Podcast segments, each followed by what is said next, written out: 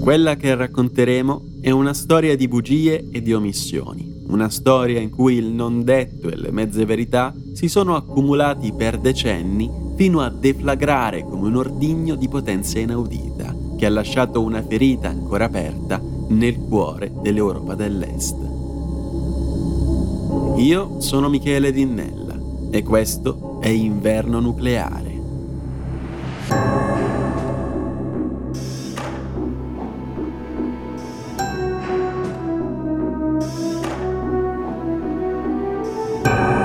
Chi vive in una grande città sviluppa una sorta di familiarità con i fiumi di persone che ogni giorno percorrono le vie principali e affollano le piazze, tanto che in estate inoltrata, quando tutti sono in vacanza, diventa quasi difficile riconoscere gli stessi luoghi che siamo abituati a vedere brulicanti di vita.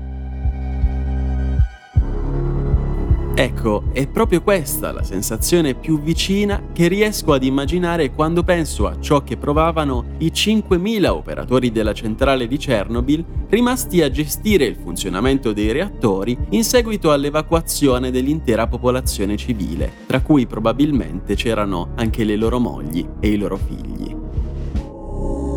Già perché anche dopo l'incidente del reattore 4, la centrale continuò per anni a funzionare. Il fabbisogno bellico e civile dell'Unione Sovietica era talmente alto da non potersi permettere lo spegnimento totale nemmeno durante l'emergenza, nemmeno mentre ciò che restava del reattore 4 continuava a bruciare da settimane.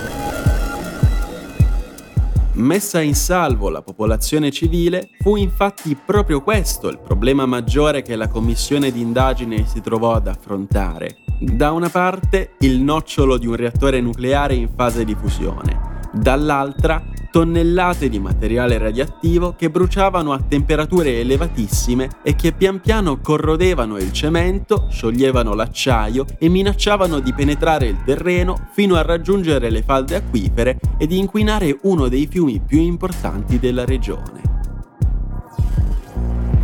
Per il bene dell'umanità questo non doveva e non poteva accadere. Bisognava trovare un modo di raffreddare il magma e di arrestare la sua avanzata. E dopo giorni di fibrillazione, il comitato scientifico giunse alla soluzione di uno scambiatore di calore ad azoto liquido. Il sistema di raffreddamento, però, doveva essere piazzato direttamente sotto al nocciolo, all'interno di una camera sotterranea e con un accesso alla superficie per il montaggio. Il tunnel e la camera non potevano inoltre essere scavati con le macchine per evitare di compromettere la stabilità strutturale di un reattore nucleare esploso e dunque gli scavi andavano eseguiti a mano. È qui che entrarono in gioco i leggendari minatori russi. L'Unione Sovietica, infatti, a dispetto delle centrali nucleari, era una superpotenza industriale ancora arretrata ed era basata principalmente sul carbone come materia prima. Per questo motivo i minatori sovietici erano a tutti gli effetti tra le maestranze più competenti, esperte e leggendarie al mondo.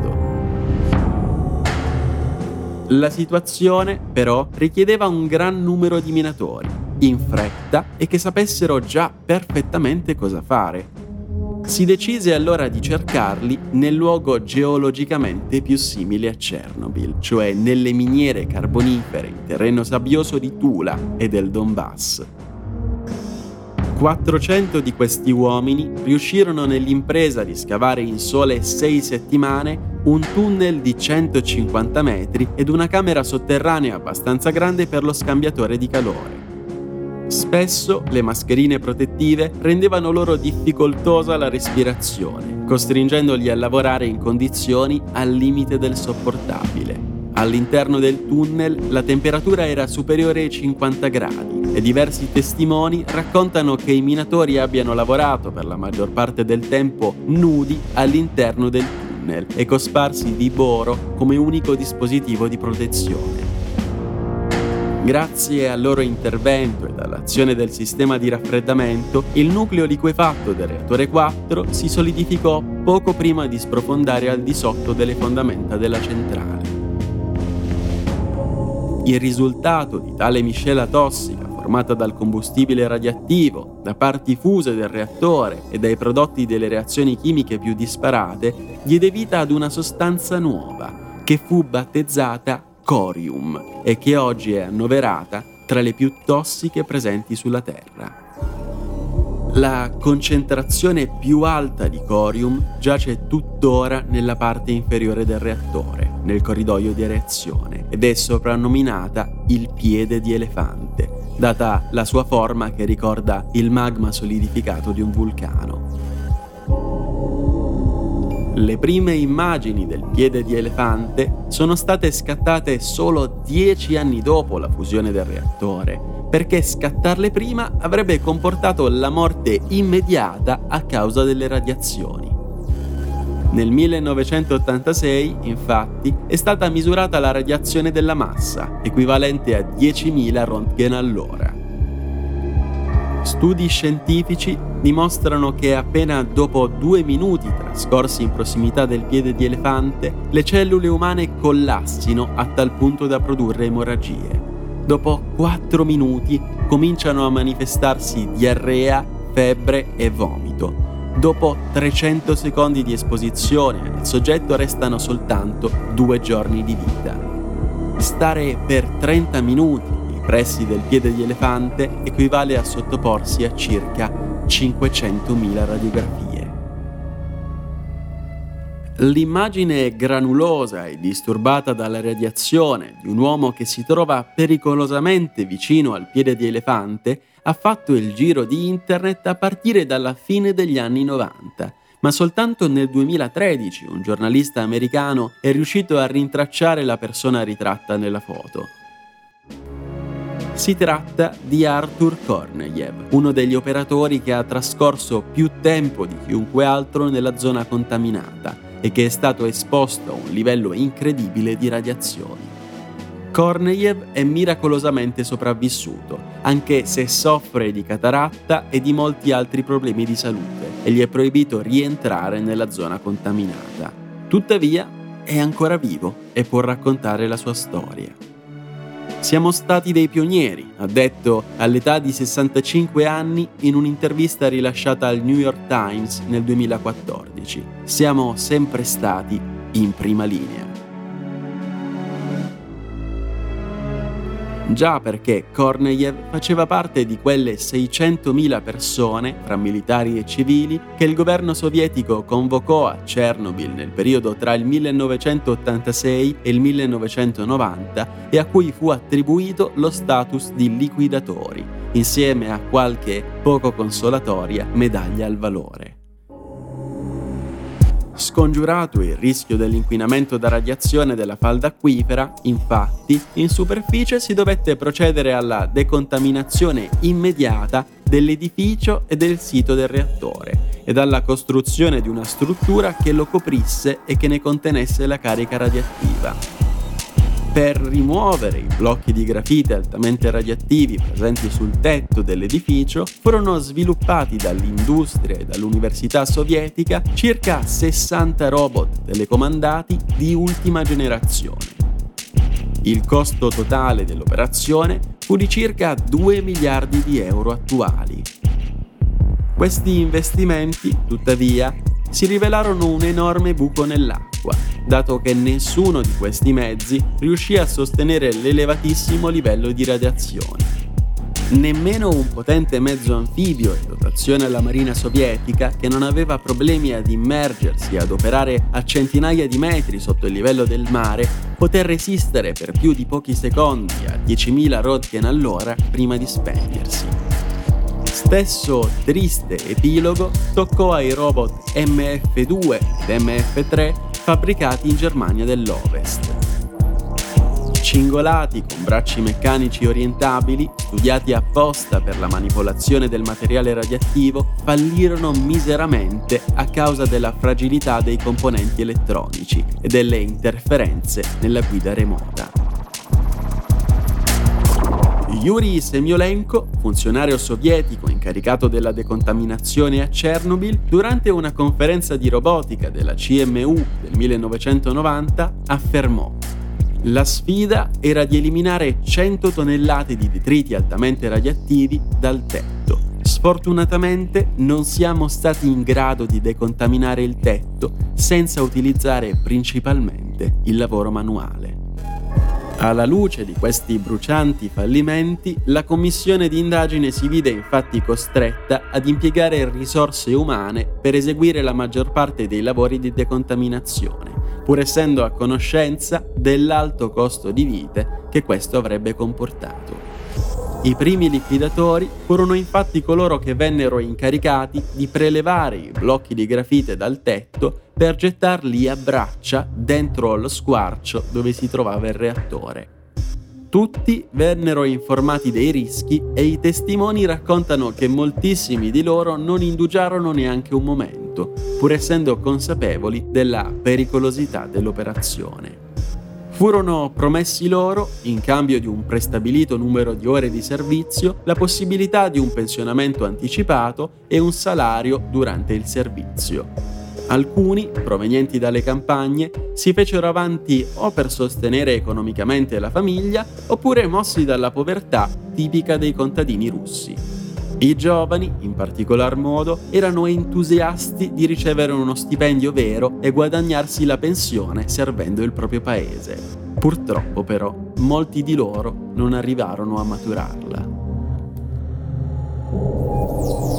Il loro compito consisteva nell'uscire sul tetto, caricare a braccia un blocco di grafite di circa 50 kg e buttarlo il più rapidamente possibile nello squarcio. Alcuni dovevano invece, con l'ausilio di un badile, spalare i detriti sempre all'interno del reattore. Le macerie sarebbero state poi sigillate dentro ad un sarcofago di cemento e di acciaio. Il suddetto sarcofago è stato creato a tempo di record tra il maggio ed il novembre 1986, poiché il reattore necessitava di essere isolato al più presto assieme ai detriti dell'esplosione, che comprendevano 180 tonnellate di combustibile, pulviscolo altamente radioattivo e 740.000 metri cubi di macerie contaminate. Tuttavia, la povertà dei materiali utilizzati e la mancanza di una più seria progettazione causavano periodicamente l'apertura di nuove falle nella struttura, tanto che alcune fessure avevano raggiunto i 10 metri quadrati di superficie, tali da potervi lasciar passare tranquillamente un'automobile. La temperatura all'interno del sarcofago raggiunge in alcuni punti, ancora oggi, 1000 gradi Celsius e contribuisce al costante indebolimento e alla deformazione della struttura, rendendo necessaria una costante manutenzione. Oggi come tra 100.000 anni, quando si prevede che la carica radioattiva potrà finalmente esaurirsi. I liquidatori lavorarono alla costruzione del sarcofago protetti da indumenti che potevano garantire soltanto un minimo di protezione dalle radiazioni e il tempo previsto per il completamento di ciascuna manovra si aggirava attorno ai due minuti, nonostante il tempo massimo possibile per non ricevere una dose letale di radiazioni fosse di soli 40 secondi. Nel 1991 furono assicurati ai liquidatori diversi diritti, tra cui l'assistenza sanitaria gratuita e la possibilità di viaggiare gratuitamente sui mezzi pubblici. Nel 2004, tuttavia, 10 di questi 25 privilegi furono soppressi. Ora i liquidatori versano in condizioni di estrema povertà, senza avere nemmeno più la possibilità di curarsi. Recentemente hanno organizzato un raduno a Kiev per far valere il loro diritto all'assistenza sanitaria e per far presente che il compenso pattuito non è stato rispettato dal governo. Molti di loro percepiscono un equivalente di appena 70 euro al mese e a causa della povertà e della depressione conseguente hanno sviluppato alcolismo e altre forme di dipendenza. I liquidatori provenienti dall'Estonia hanno richiesto il riconoscimento dei loro diritti, ma ad oggi né il governo estone né quello ucraino hanno ancora raggiunto un accordo per andargli incontro.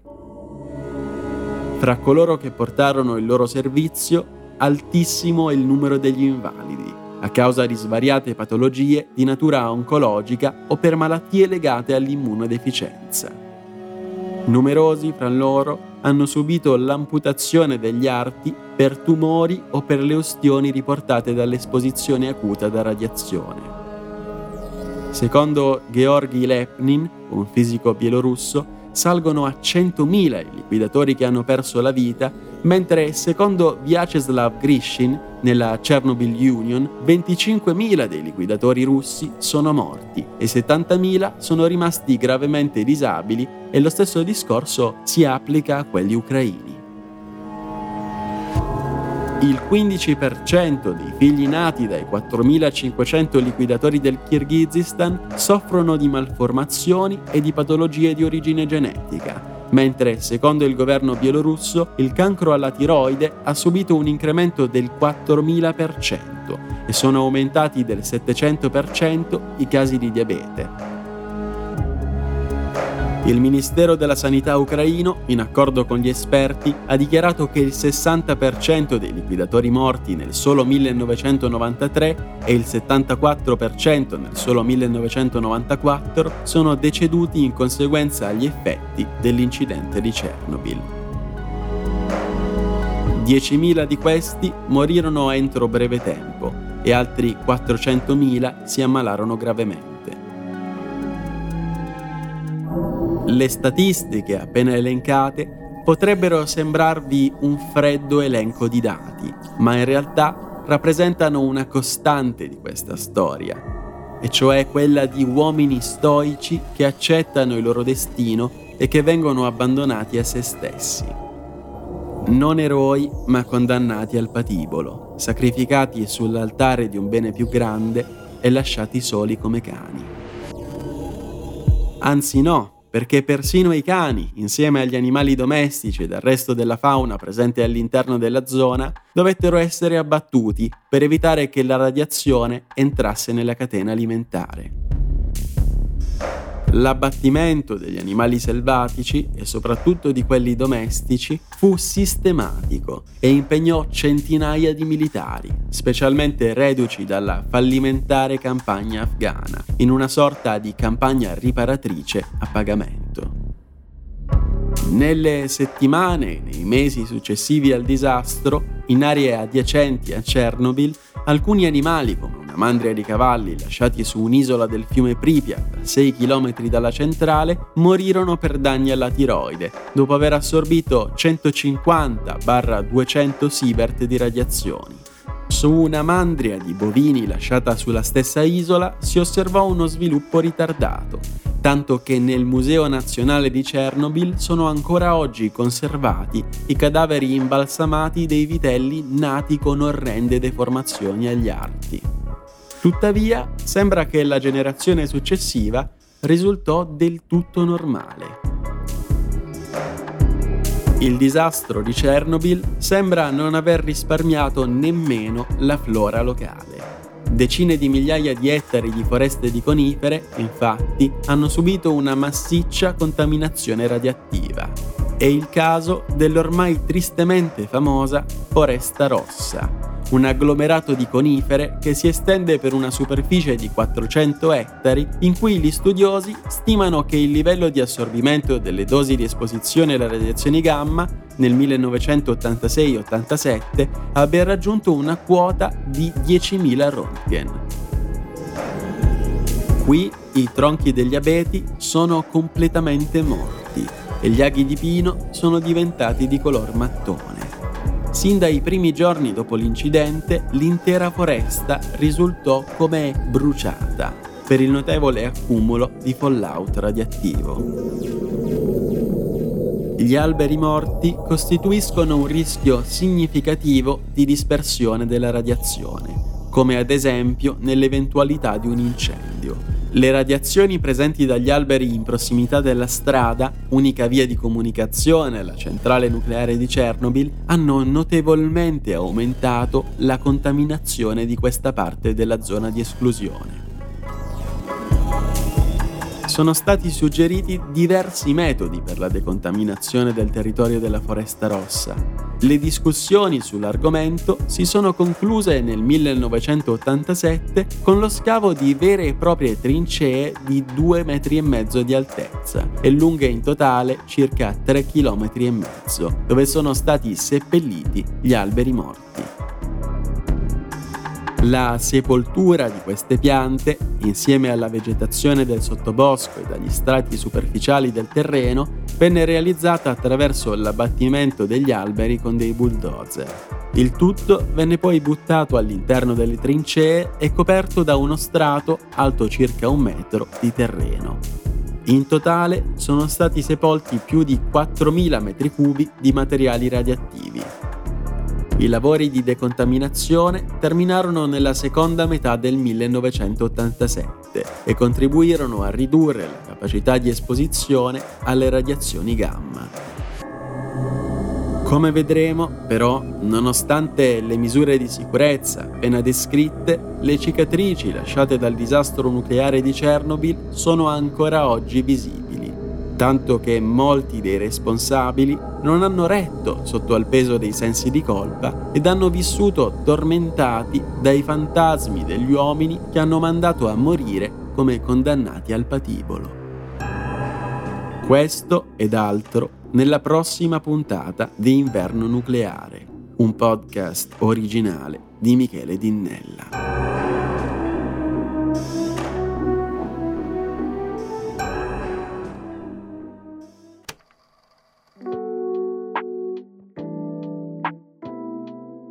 La produzione del podcast che hai appena ascoltato è al 100% indipendente ed è il frutto di un investimento personale che ho voluto fare per mantenere l'ascolto di questa serie totalmente libero da pubblicità ed accessibile a chiunque e su qualunque piattaforma.